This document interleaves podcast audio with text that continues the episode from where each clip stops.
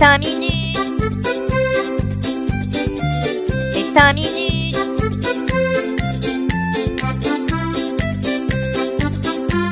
Les 5 minutes du coin.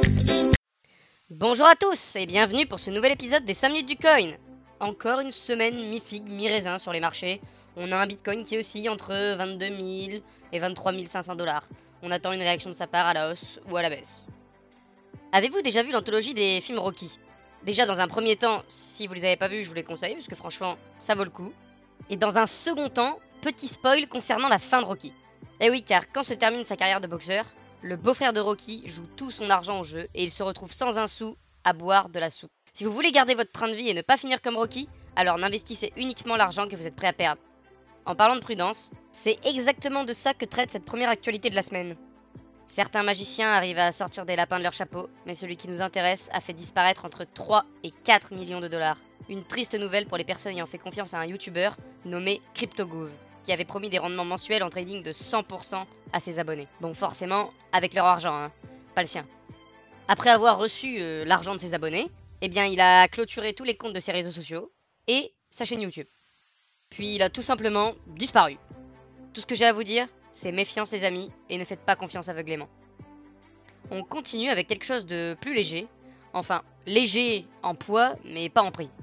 C'est un célèbre joaillier, Tiffany Co, faisant partie du groupe LVMH, qui se lance dans les NFT avec une collection liée aux CryptoPunks, composée de 250 pièces.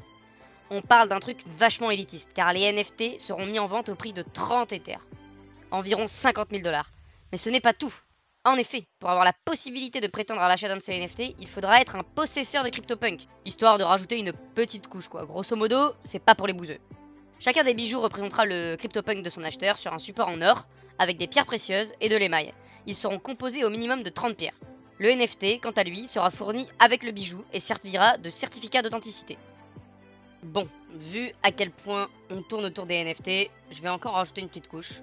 Jamais 203 comme on dit. Cette fois, c'est Mark Zuckerberg qui fait parler de lui à travers son entreprise Meta. Selon un truc du 4 août, il a été annoncé le déploiement d'objets de collection numérique visibles sur Instagram dans une centaine de pays. Cela pourrait permettre de faire la promotion de ces NFT directement sur cette plateforme. Des tests avaient été effectués avec des créateurs de NFT aux États-Unis et ils souhaitent désormais toucher beaucoup d'autres pays. Préparez-vous à voir débarquer des images de singes entre vos beaux paysages et vos culs bombés. Tant qu'on se balade dans le luxe, si on y restait un petit peu pour faire un passage chez Gucci, vous savez, le, genre de boutique qu'on regarde uniquement de l'extérieur, avec des objets en vitrine valant plus cher que nos wallets. Bah, cette célèbre enseigne luxueuse avait déjà annoncé euh, accepter le Bitcoin et l'Ethereum il y a de ça quelques mois. Et un troisième mousquetaire vient s'ajouter, qui n'est autre que l'Apecoin, le jeton du créateur du Board Ape Yacht Club. Ceci n'est valable que pour les, les boutiques US. Of course, guys, on pourrait se faire une petite pause pendant notre shopping pour se boire un petit café chez Starbucks, qu'est-ce que vous en dites? Bah, Si je vous dis ça, vous vous doutez bien qu'il y a une raison, tout simplement parce que le géant du café américain a annoncé travailler sur une nouvelle initiative numérique qui consisterait certainement à des récompenses sous forme de NFT pour ses clients. Le NFT est vraiment omniprésent ces temps-ci. Dans 5 ans, j'enregistre mon podcast dans le métaverse accompagné de trois singes en sirotant un latte virtuel en portant une chaîne en or qui brille de chez Tiffany Co. Poursuivons avec des nouvelles super réjouissantes car cette semaine a battu des records en termes de hack. Franchement, ce podcast vend du rêve pour un novice en crypto-monnaie, ça fait plaisir. Le premier hack est celui du bridge, en français pont. Et ouais, ça vous embouche un coin. Le bridge du coup qui s'appelle Nomad. Un bridge permet de transférer des fonds entre différentes blockchains et sont utiles dans le domaine de la DeFi. Tout ça pour dire que le bridge de Nomad s'est fait hacker la somme de 190 millions de dollars. C'était euh, la totalité qu'il y avait sur le bridge. Pour le moment, ils ont réussi à récupérer jusqu'à environ 16 millions de dollars rendus par des hackers white hat. Une bien maigre consolation. On poursuit avec un second hack démentiel de la semaine sur l'écosystème Solana.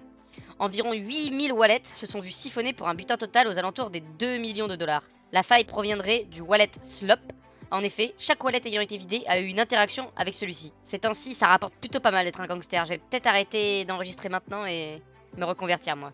Merci d'avoir suivi ces 5 minutes du coin. Si ce condensé de l'actualité vous a plu, n'hésitez pas à vous abonner, à le partager à vos amis et à me dire ce que vous en pensez. Merci. Sur ce, bonne journée à tous et surtout, hold on for dear life.